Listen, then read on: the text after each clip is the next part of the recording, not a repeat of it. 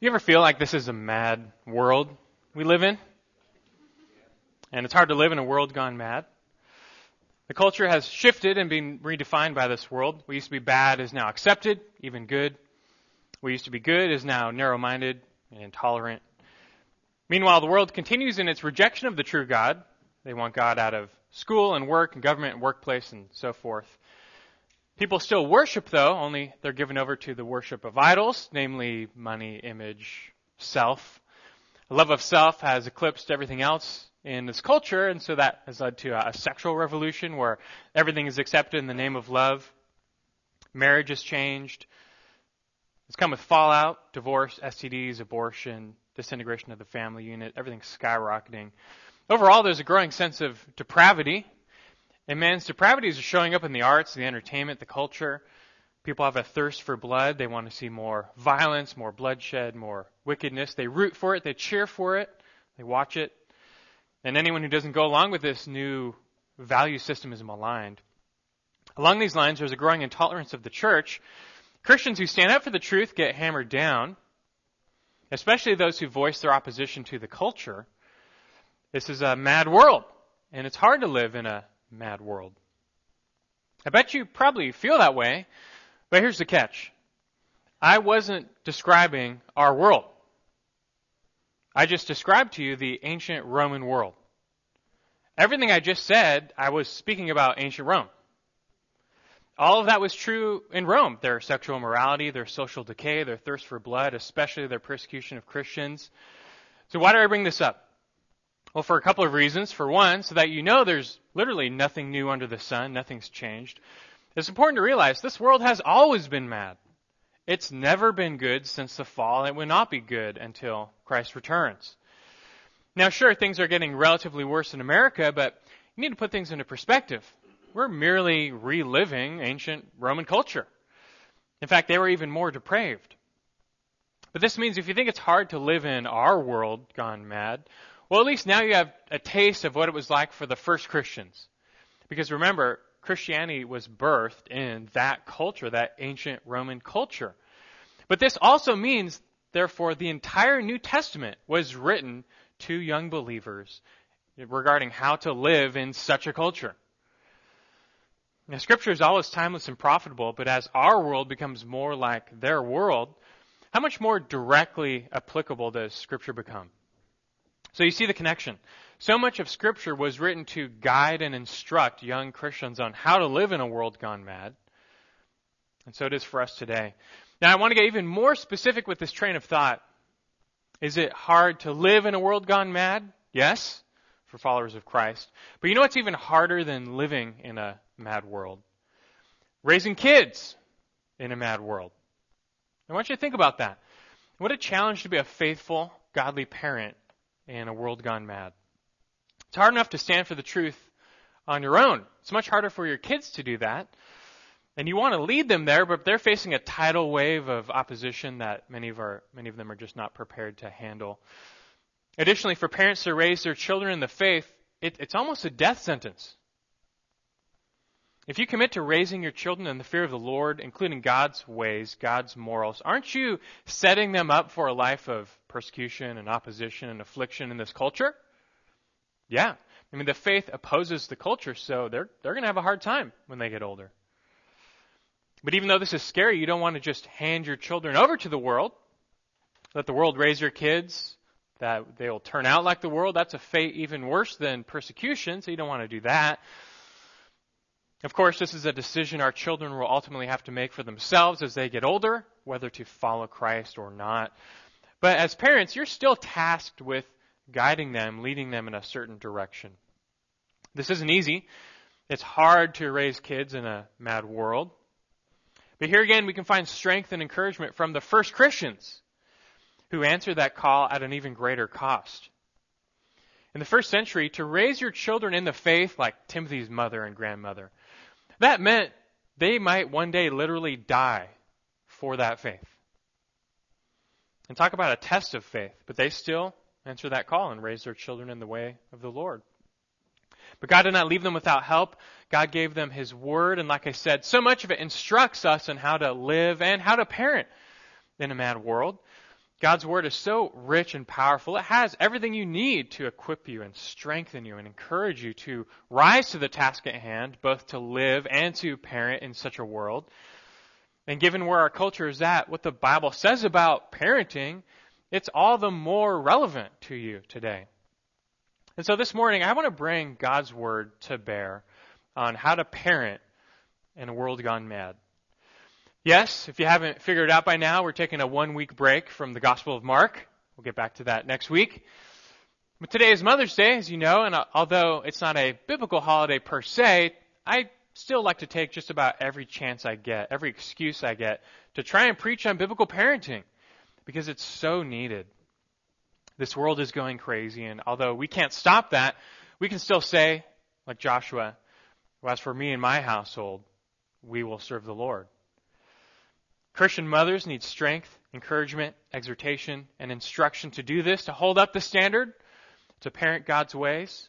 Not just for mothers, for fathers too. They need all the encouragement they can get as leaders of their family to take the lead in raising their children in the fear of the Lord. And grandparents, this is for you too. As you watch your kids, you have influence over your grown children and your grandchildren, and it's not too late for you to become experts in biblical parenting. And for the singles, for the young couples without kids, if you're ever going to have kids, if you ever interact with kids, it's time for you to now become an expert in what the Bible says about parenting. So that's what we're going to do for today. We're not going to try and cover everything about what the Bible says about parenting in one sermon, but I want this to serve like a, like a booster shot. A lot of this you, have heard before, you you know this, but every now and then you need that booster shot giving you a fresh dose of what you already have, what you already know, to reignite your resolve and your commitment to raise up your children in the way they should go. And it, it's never too late. This is to encourage you. It's never too late to jump on the bandwagon of what God says and to just make your effort to be faithful, to do what, what God says, and He's pleased. And what more do you want? So our goal this morning, it's pretty simple. I want to give you a refresher on the biblical principles of parenting, especially in a world gone mad simply a refresher on the biblical principles, the top biblical principles of parenting, which are especially relevant in a world gone mad. And to get started, open your Bibles to Ephesians chapter 6. Ephesians chapter 6. Before we get a refresher on biblical parenting, I want to first give you a refresher on biblical childhood. In other words, before we talk about what God expects of you parents and grandparents, we need to be reminded what God expects of your children. This is something a lot of people skip over in a discussion on parenting, but you can't do that, and we'll see why.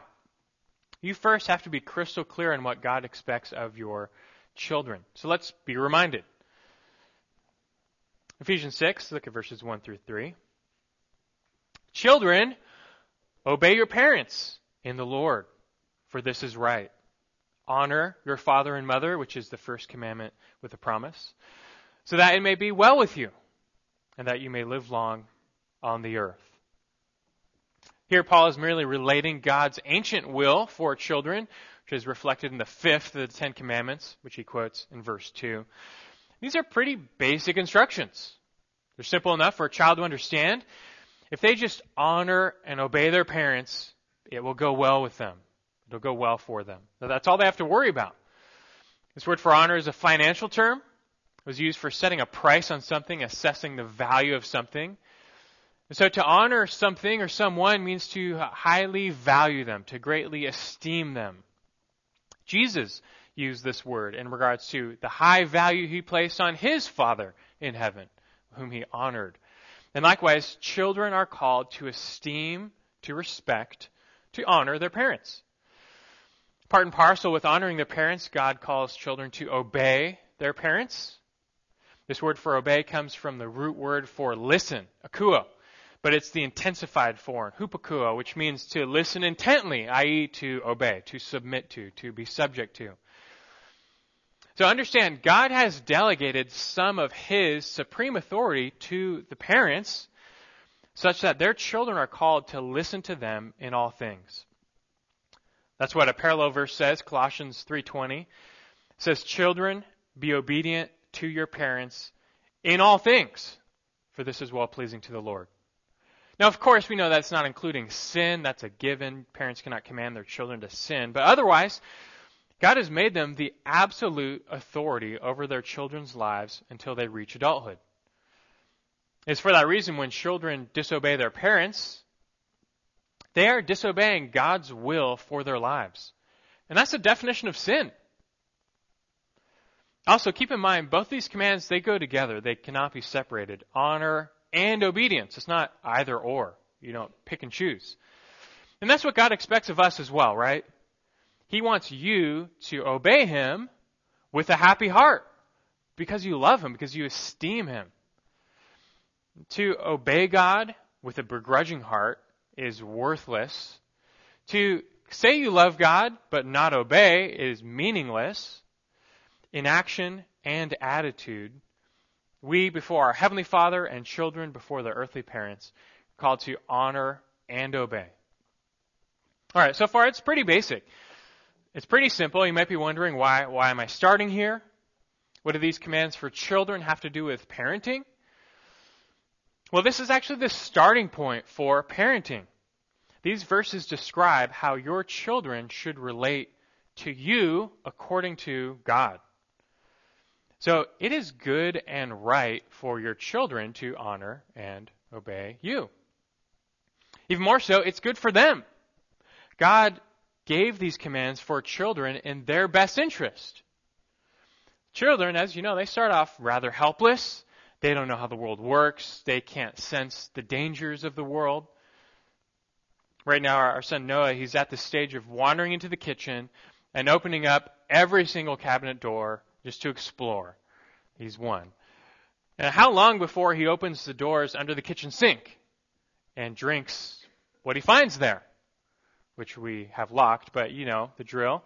Now he would know better, which is why he needs to be protected from that, even against his will. You know that's true physically. That's also true spiritually, of spiritual dangers. So God has appointed parents to guide and guard their children physically and spiritually. Yes, we want them to grow independent someday, and they will, whether you like it or not. I mean, they'll grow into adulthood, they'll be their own person. That's great. But when they're young, they need to be parented. So, first, as parents, you must firmly believe that God's calling on your children is good and right, that they honor and obey you. And then you must establish these as clear expectations for your children. Honestly, ask yourself do you expect your children to honor and obey you all the time? You should. And when they fail to honor and obey you, do you see that as a problem that needs to be addressed?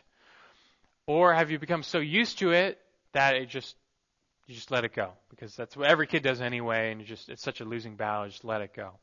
It doesn't mean it's easy. It doesn't mean they will always honor and obey you. That's the parenting challenge to shepherd them through that. But this has to be your clear expectation, and you have to parent. God has given you His authority for this role.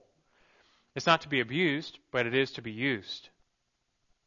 God wants you to take an active shepherding role over your children. Why? Because He loves them and they need rule and authority in their lives, especially when they're lo- young and little, when dangers abound and they, they, they're not fully thinking for themselves. They need you there. And grandparents, this is still all for you. Because, like I said, when you're watching your grandkids, you are functioning as parents. So they need to honor and obey you when you are functioning as their parents. The trend today, from what I've observed in the parenting of the world, something I, I call free range parenting. A lot of parents are raising free range kids. It's like, you know, like chickens. Everyone today wants to eat nothing but free range chickens, chickens that have, they're free to have just a nice life out of the pen, out in the field, and just eat to their heart's desire, do whatever they want before we kill them and eat them. Likewise, in parenting, more and more parents are taking a hands off approach. They view their children as free spirits with a magical existence, and they don't want to put a damper on that. So they just let them do what they want, be who they are, let them express themselves. And the result, though, is no structure, no rule, no authority. The problem, though, is that that's not good for the children. They do not have nearly enough knowledge or wisdom to rule their lives rightly yet. Rather, God has given you His authority to do this for them while they're still young, entrusting greater and greater rule over their lives as they get older. But if you let little ones run free from your rule, it's like letting a, a newborn puppy off the leash in your front yard. They're going to run astray and often run into danger. Take, for example, bedtime. Our little Olivia, if, if we let her, she would stay up forever. She has so much energy, she would never go to bed. But we have to enforce a proper bedtime. It's for her own good. She may not understand it, but we know it, it's for her good, and she needs to she needs to do this until she's old enough to make that decision as an adult, fully grasping the consequences of not sleeping. Same goes with diet. I mean, do you think it's a good idea to let children choose their own diet, especially when they're really young? I mean, do they have the knowledge and the wisdom to make right choices yet? No, I mean, this is a no-brainer. Ever since the invention of candy, any kid would choose for him or herself the most rotten diet ever if they were allowed. But look, they don't know better. As adults, you are free to make such choices because you can weigh the consequences of your choices and at least, well, you know better. The children don't have that option, so we must make wise choices for them. This is why God wants them to honor and obey you. And of course, you see the effects of such hands off parenting. In the end, you become the child and they become the parent. You end up obeying them, and these free range children end up functionally ruling the roost. Mother says, Here, dear, I made this wonderful meal for you. It's healthy, it's good, it's nutritious. And the child says, You know, I don't want that. I want chips, or something like that. A brief yet fierce struggle of wills ensues, but the mother usually just gives in. It's easier and gives them what they want. Or maybe you have guests coming over, so dad tells the little one, hey, clean up your toys and the mess you made. And he or she says, you know, I, I don't want to do that. I'm just going to keep playing. Or, or they just say no. So dad ends up cleaning because it's faster, it's easier that way. In the end, though, realize they have dishonored you and you have obeyed them. It's been a functional role reversal where now you're the child in this relationship. I trust you can see this is wrong. It, you can put a stop to it. Now, I'm not saying this to guilt all the parents in the room because if that were the case, we would be guilty as charged. Where do you think I'm getting some of these examples? And we all have our moments of weakness where we feel tired and depleted and we fall short. But let this serve as, as a reminder. That's the goal here, a reminder for all of us if you've gone off track, you can get back on track. Parents, grandparents, child care workers, for your children. Uh, rather, you need to establish the expectations for your children. And already that guides so much of our parenting task, just knowing what God wants for them. That already tells us what He wants us to do. Be the parent, not the child. Be the parent. And know that God has called them to honor and obey you God has given you the authority to lead. Now, I know some of you might say, okay, that, that sounds great. That sounds ideal. But you don't know my kids. They just don't respect, they don't respond to authority, and they're just not obedient. They don't do well with structure. So, what am I supposed to do? But I encourage you not to give in to that excuse which comes from the world.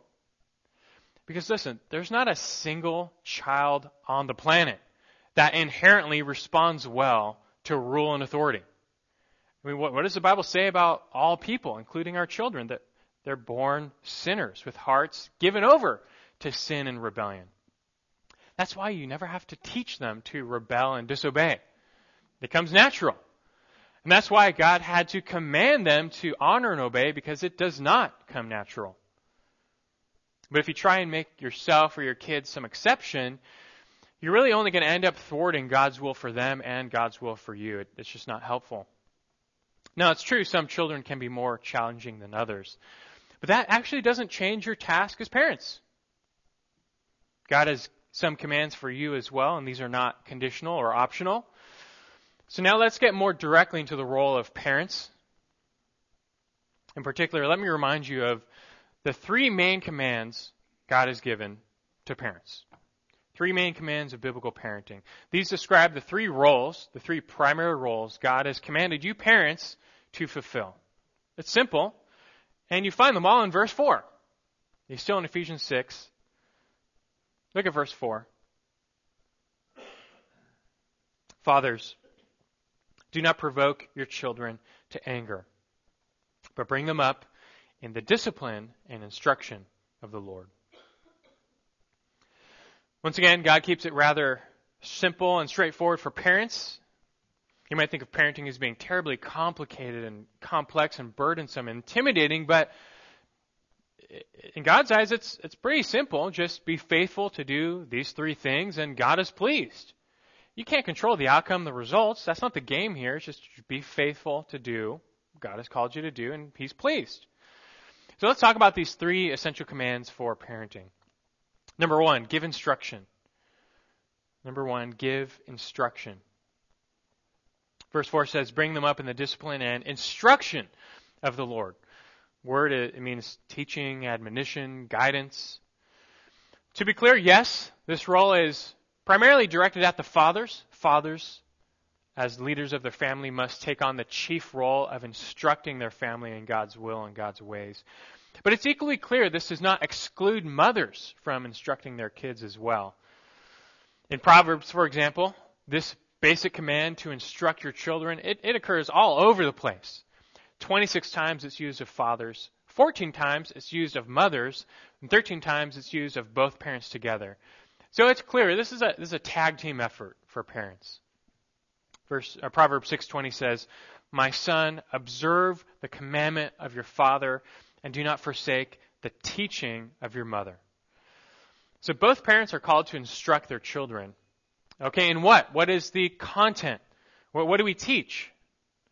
Well, yeah, you need to teach them to read and to write and things like that. But primarily, this has in view instructing them in the way of the Lord, teaching them God's ways, God's word, God's will.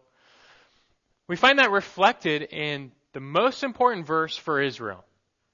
Back in the Old Testament, this was their top verse, their defining verse, Deuteronomy 6, verses 4 through 7, which I'll read for you. Deuteronomy 6, 4, it says, Hear, O Israel, the Lord is our God, the Lord is one. You shall love the Lord your God with all your heart, with all your soul, with all your might. These words, which I am commanding you today, shall be on your heart. And he says, Then you shall teach them diligently to your sons and you shall talk of them when you sit in your house and when you walk by the way and when you lie down and when you rise up. And you see the pattern here. This has always been God's prerogative for parents. First, you individually need to know and love God in your own heart. You need to personally internalize God's word and write it on your own heart. Then it's just a matter of letting that spill out when you're with your kids. It's that simple. You are passing on to them your love, your passion for your God. You're not just teaching them about the God of the Bible, you're teaching them about your God. Along these lines, pass on to them the knowledge of God, His Word, His works, His character, His attributes. Tell them of God's Son, Jesus, who He is, what He did, His death on the cross, His resurrection. Speak of sin and salvation. Minister the gospel to them. They must eventually believe on their own. But plant the seeds of the gospel in their heart that they might confess Christ as their own Lord someday. That's their only hope, like with all people. They, like all of us, are born with this deadly heart condition of sin, and it ruins this life and the next. But God, through the gospel, can change a person's desires and direction and destination in life. So this must be the primary business we as parents are about in our instruction to ultimately minister the gospel to them. Otherwise, it's all for naught. It's not enough to simply moralize your kids, teach them to be good kids, you know, send them to etiquette classes so that they're polite. You have to minister the gospel. Of course, this presumes that you, as a parent, know a thing or two about God and the gospel. So challenge yourself. Let, let that stretch you and challenge you to, to take on a greater knowledge, to plant a greater knowledge of God and the gospel in your heart. Just take that challenge. Say, how can I get to know the Lord and the gospel and love Him more in my heart first? Because you will only ever share to, share with them that the love that you have. They'll never rise above you in that regard when they're young. It has to be real in your own life, and you must live it out. As we all know, nothing destroys a child's view of the faith more than the hypocrisy of their parents. If you teach them the way of God, but then live blatantly the way of the world without repentance, without any concern, why should they believe? What, a waste of time. If they see you talk the talk, but you're, you're never really reading the Bible or praying, or you don't put a, a view, high view of the church, you just, just live like the world. Why should they? That's what they're going to learn. Why should they do any different? But again, let yourself be challenged to, to rise up, to plant the word in your heart, to live it out. And it's just a matter of that's going to spill over to your kids. Now, when it comes to actually teaching, I know many parents feel burdened because, like, look, who has the time to lead their kids in an hour long Bible study every night? But listen, just as we read in Deuteronomy, God envisions you teaching your kids not as an event, but as a lifestyle. When you lie down, when you rise up, when you when you walk out, when you're at home, just just everyday life. Look, it's good to do some formal Bible study, and you should try and have some daily devotional time with your kids. That's that's really good. But but look, use the school of life to instruct them God's ways.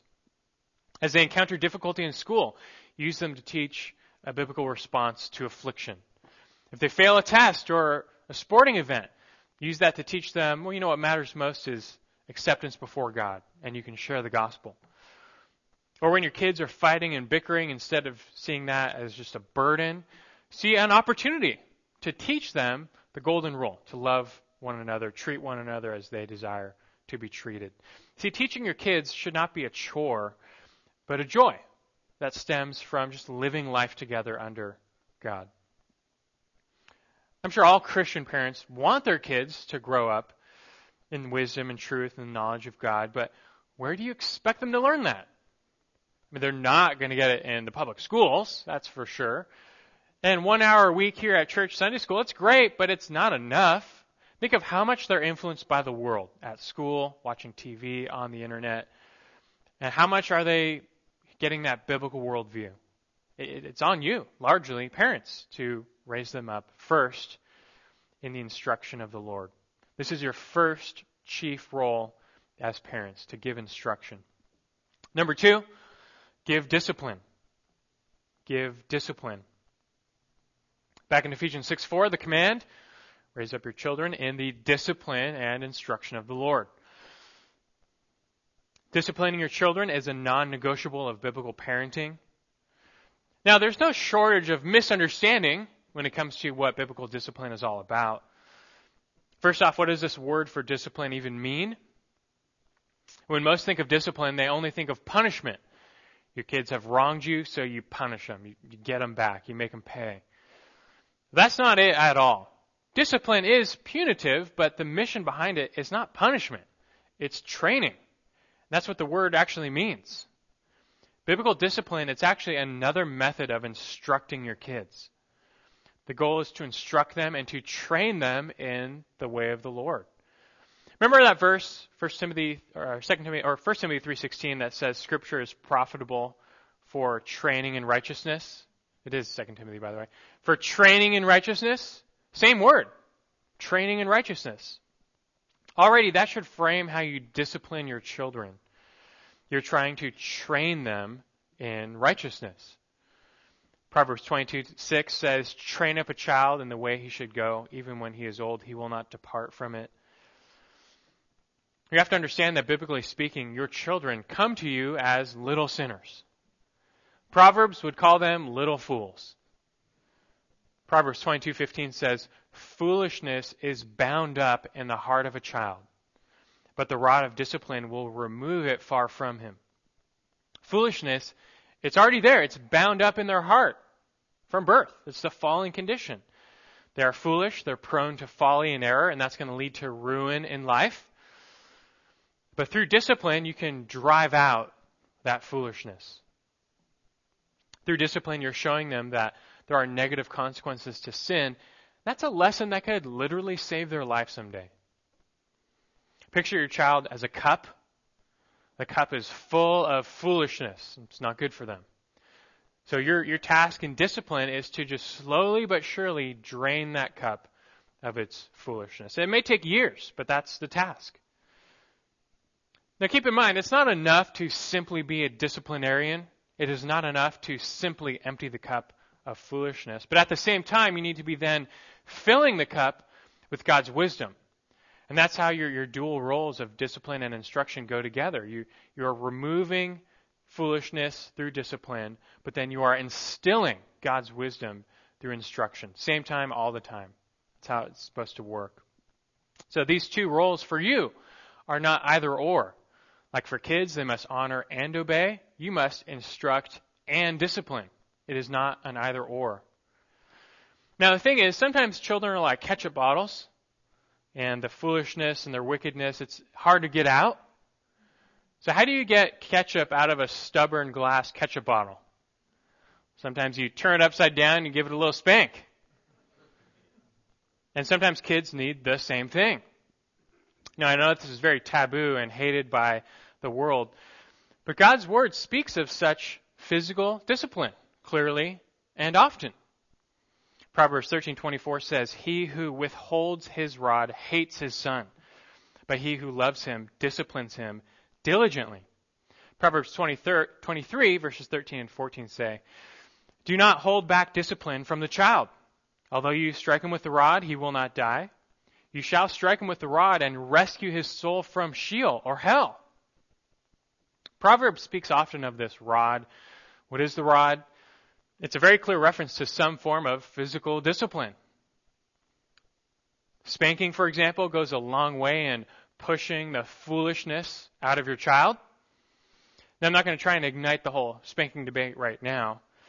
I know the world has absolutely turned on this method of discipline, which has been used you know, forever. I understand why they hate it so much because you look at the spanking practices of the world, and it is kind of like child abuse. I mean, how those in the world spank, it's out of anger and wrath and vengeance to make them pay, to get them back. That's terrible. I mean, that's dead wrong. Hopefully you understand that. So I understand actually why they have turned on physical discipline or, or discipline at all. But at the very least, let me clarify the biblical picture of discipline, uh, what God's Word teaches. Look, as parents, you must discipline your kids. That's not optional. Whether you choose to employ spanking or not, that, that is up to you. That is your option. But if you choose to do so, hopefully you understand that while the Bible endorses physical discipline, it does not endorse child abuse. Biblical spanking should never be done in anger. Do you get that? You should never discipline your child when you're angry, ever. If you're angry, then you just go cool off and you repent. But that's not a time to discipline. It should also never be done out of vengeance. You're not trying to make them pay for something. It should never injure the child, obviously. Spanking, for example, should only ever be done out of love, out of correction, and part of a greater shepherding moment where you spend time instructing them and teaching them and showing them love. It should only be forceful enough to sting. And that's the whole point of discipline in general. The whole point in God's command is you're trying to associate their sin and rebellion with a sting so that they realize that's not good for me. I should probably knock that off. Again, it's not punishment, it's correction. You're trying to train them and help them avoid greater folly later in life. Because if they don't learn that lesson to avoid folly and, and rebellion, later it'll land them where? In jail, in injury, in death. That, that's the point children with their less developed minds, especially little ones, they don't have the, the ability to reason logically through their choices and consequences. But they can fully grasp a little sting. And they know that if every time they spit on the floor, they're going to feel a little sting, they're going to stop spitting on the floor pretty soon. And yes, they may test their parents' limits, but if you are diligent, like Proverbs says, you do this diligently, they will learn and that foolishness will be removed pretty quick. And as they get older, they can more rationally grasp right and wrong. They can own up the consequences of, of their actions, and and at that time, that the role of discipline goes away and they become their adults and they they'll just they'll suffer their own harm if they continue in foolishness. But especially when they're young, this is this is the job. Whatever method you choose, you must discipline your children when they show willful disobedience. And you must be consistent. Refusal to do so, according to Scripture, Proverbs says that that's showing hatred to your child. Discipline, rather, is an expression of love. You love them, that you're going to sting them because you want them to avoid much greater harm. And isn't that what God does to us as His children now? Sometimes God, our Heavenly Father, He stings us when we sin that we might avoid greater ruin. Proverbs 3:11 says, "My son, do not reject the discipline of the Lord or loathe his reproof.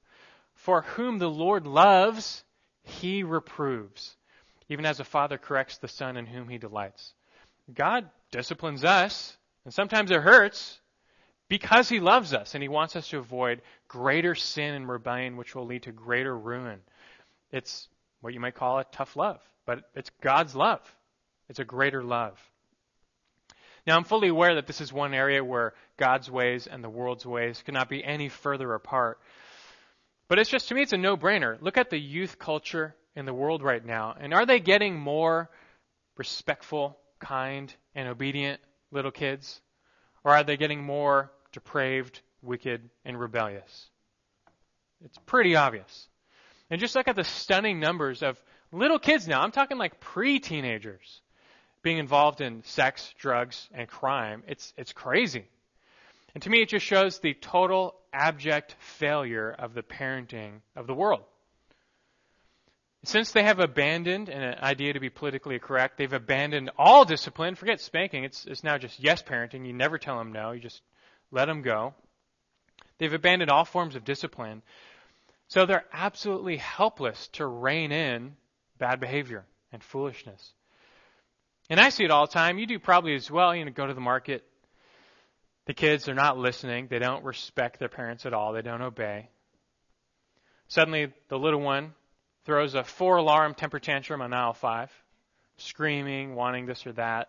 The parents are helpless. The child is not listening or obeying at all. So just to get some peace and quiet, they resort to the bribery game. It all becomes just now bribery. Okay, look, just just stop crying. I'll give you this. I'll buy you this. If you want that balloon, I'll get you the balloon. Just just stop crying. It's just now, and from then on, it's a, a game of bribery. But it's so ineffective, and it's bad for the kid because you are training them not to respect authority, but to respect bribery. And now they control you. Again, you're, you're the child now, and they're the parent. And in turn, that whole philosophy breeds a very deep seated selfishness in the heart of the child. Look, they're already born with selfishness and self centeredness, like all of us. But instead of fighting against that with the gospel, parents who do that, you're actually feeding into that selfishness. It's no wonder those kids grow up thinking the world exists to please them. But isn't this what Proverbs predicted would happen thousands of years ago? That if you spare the rod, you spoil the child. And that's literally what we see happening today. But God's ways, they're not popular today, but they're still good. They're still true. They're still right. And it's what the Word says. Some of you maybe have, if you have fallen into the world's ways of parenting, I, I don't blame you. We are so inundated with this, this psychobabble in our culture, it's hard to escape. Like any parenting website, this is what they're going to teach today. But don't go to the websites. Turn to God's Word. God created your kids. He knows how they tick. He's given you an instruction manual. It's pretty good. Read it. Listen to His Word. God's ways really are better. True, disciplining your kids, it's not the easy route, but it is the loving route and it has their best interests in mind. And if you're faithful with it, yes, there is a very large cost up front, but there is a great reward and payoff later on. Listen to Hebrews 12. It speaks of the discipline of an earthly father and God our heavenly Father at the same time. Hebrews 12:11 says, "Now discipline always seems painful rather than pleasant at the time, but later it yields the peaceful fruit of righteousness to those who have been trained by it. Isn't that what you want from your kids when they're all just peaceful fruit of righteousness? Well, you, have got to train them with discipline. Yeah, that's very hard up front for the parent, for the child. This is not easy. It's simple. It's not easy. It's hard up front. But if you forsake this role to make your life a little bit easier in the short term, you will pay for it in the long term. It's just a sad reality that many have to live with. If you think they're having trouble honoring and obeying you when they're little, what do you think happens when they become the teenager? Proverbs 29:15 says, "The rod and the and reproof give wisdom, but a child who gets his own way brings shame to his mother." There's a better way, and it's it's God's way. The two verses later, Proverbs 29:17 says, "Correct your son, and he'll give you comfort. He will also delight your soul.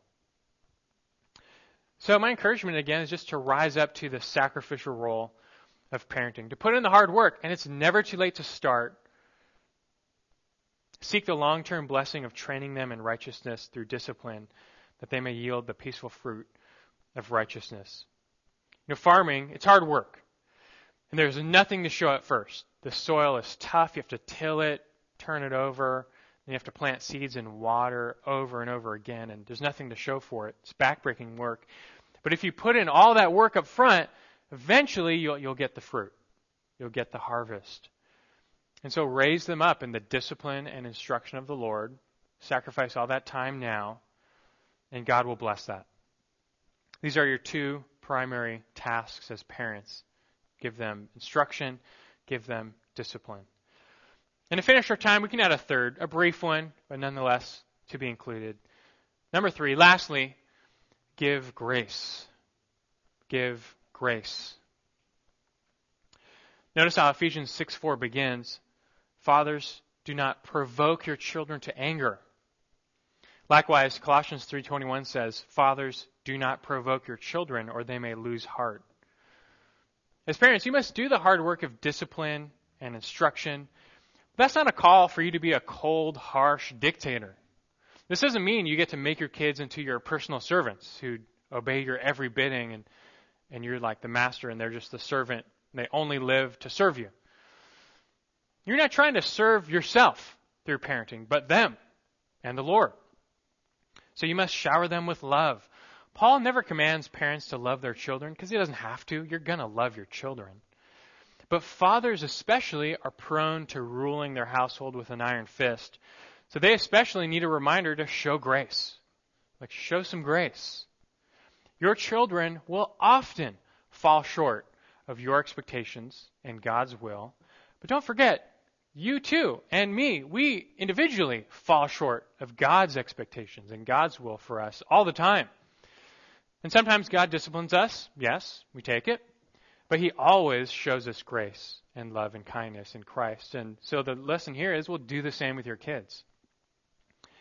In the end, that's your real goal to minister God's grace to your kids. So often our discipline functions like the law, and that's a good thing. It's an impossible standard. They will never be able to obey all of your rules all the time. They will always fall short. Just like we cannot perfectly obey God. Eventually, they'll get exasperated by this impossible standard for obedience, but that, you may not know this, that presents you with the ultimate opportunity to minister the gospel, which is the answer to the law. That you're right, you can't do it. You can't obey. Go ahead and tell them, but you know what, mommy and daddy, we can't obey either. We can't perfectly obey God ourselves. And so we too deserve a punishment. That's all of us. We all fall short. We all miss the mark. And therefore we deserve punishment. But God loved us, His children, so much that He showed us grace by giving us His own Son, Jesus, to die in our place on the cross. He took all of our sin, all of our disobedience, and He paid all that punishment that should have been ours to pay. And by believing in Him, we can go free. We can even be adopted into His family and become his sons and daughters. So much more to that good news, but isn't this where we're trying to lead our kids? When they're little, And when they're old, still that work goes on. Maybe they, they haven't believed, but you, you keep you keep working. You keep working to minister the gospel to them because you never know. This is our prayer for them, that God will do a work in their hearts, changing them from the inside out. All we can do as parents is change them on the outside. Only the gospel can change them on the inside, give them new life in their hearts. So let all of our efforts end up there in ministering the gospel. And in reflection of that grace that we have received, be sure to show them grace as well. Because then, in addition to reflecting a God who is holy and just, you are now also reflecting a God who is loving and kind and compassionate and long suffering and gracious. And isn't that why we worship God? Because He was so loving and gracious with us. Despite our sin, He still loved us and accepted us. And so we do with our kids. Show that to them in your parenting. You give them instruction, you give them discipline, you season both with grace. And that's the picture of a faithful biblical parent. And that's what it's about. Let me finish by saying this. It's just about being faithful. You can't ultimately turn out, or you can't ultimately control how your kids turn out. You don't have that power. That, that's God's power. There are kids who come from very godly homes, yet they end up not believing.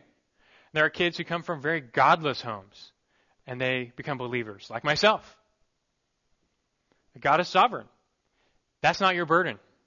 Your burden is simply just be faithful to do what He calls you to do. You discipline, you instruct, you show grace. And God is pleased. You are a successful parent if you are faithful. And never too late to start that. Even as grandparents. You start it now with your grown kids. You show them grace. You minister your grandkids when you have them around. You do it now. Just be the faithful farmer. Till the soil of their hearts through discipline. It's hard. But till that soil through discipline, break up the hard soil. Then plant seeds of the gospel and God's wisdom in their hearts. Water them, love them with grace. Just keep at it. It may never grow. That's, that's God's job. It may never grow. But you just do your work as the farmer and entrust God to cause the growth. We pray for that. That's why we pray. You just be faithful to do what God calls you to do. And God, though, is a good God who loves his faithful children, and he blesses those who do his will. You just worry about being faithful. This world is going down. It's a mad world. It's only getting madder. But although we may not be able to stop it, we can still say, But as for me and my household, we will serve the Lord. So make that your resolution this morning. Just be encouraged, be reinvigorated in your parenting or grandparenting task we as parents, we all fall, really fall short in many ways. But God is gracious with us. He gives us grace in our parenting task, and He gives us the grace we need to press on. To say, well, you know, I mess up a lot, but I'm going to keep at it and keep trying. And so be encouraged and recharged this morning in the most noble task of raising up your children in the way they should go. Let's pray.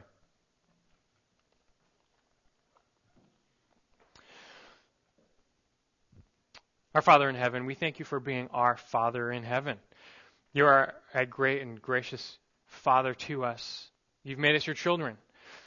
Though we fall short, though we disobey you, we dishonor you, you still loved us so supremely that you sent your Son to come and live and die for us, to take all of our punishment and sin away, and to make us wholly yours and, and truly your sons and daughters. What a, what a show of love and grace. And Lord, that is the only hope for our children. That's our desire, our strong desire. We pray for the salvation of all the children at this church. That you bless parents with that greatest gift. It's your prerogative. We trust you for that. But help us now just to be faithful parents and grandparents and future parents and child workers to minister the gospel to their little hearts. Train them to obey and honor their parents through discipline, through instruction, yes, but all the while, there's only one hope, and it is the gospel of Jesus Christ. So may they see this. May we show them this with our words, with our lives, with our example. And may you bless us and them in this most great task to raise them up in the way they should go. Thank you for your grace. We need it. We rest in it, and we will continue to strive in it. For your, for your glory's sake, Lord, in Christ's name we pray. Amen.